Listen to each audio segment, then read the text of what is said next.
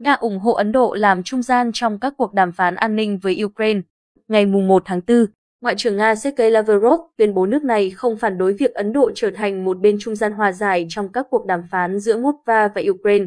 về đảm bảo an ninh. Tuyên bố này được đưa ra trong khuôn khổ chuyến thăm New Delhi của nhà ngoại giao hàng đầu của Nga.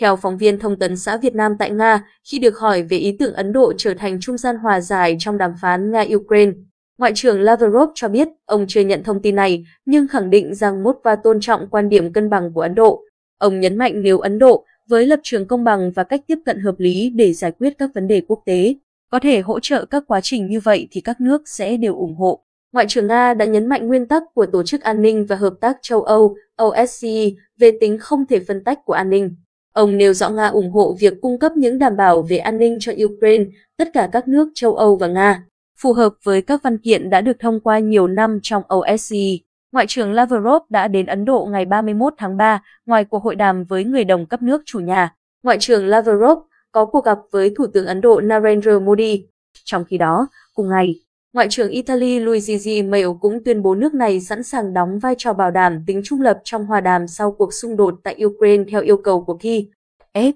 Theo phóng viên thông tấn xã Việt Nam tại Rome, trả lời phỏng vấn trên tờ Bi của Đức, Ngoại trưởng Di Maio cho biết Italy sẵn sàng đóng góp vào nỗ lực đàm phán đang diễn ra với vai trò là bên bảo đảm trong các giải pháp trung lập đối với Ukraine. Ông nói thêm giống như Đức, Italy cũng luôn ủng hộ và sẽ tiếp tục ủng hộ một giải pháp ngoại giao cho cuộc khủng hoảng ở Ukraine.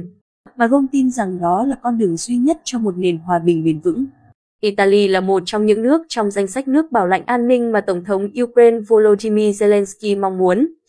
bao gồm 5 nước ủy viên thường trực của Hội đồng Bảo an Liên Hợp Quốc, gồm Mỹ, Anh, Pháp, Nga và Trung Quốc, cùng với Đức, Canada, Thổ Nhĩ Kỳ và Italy.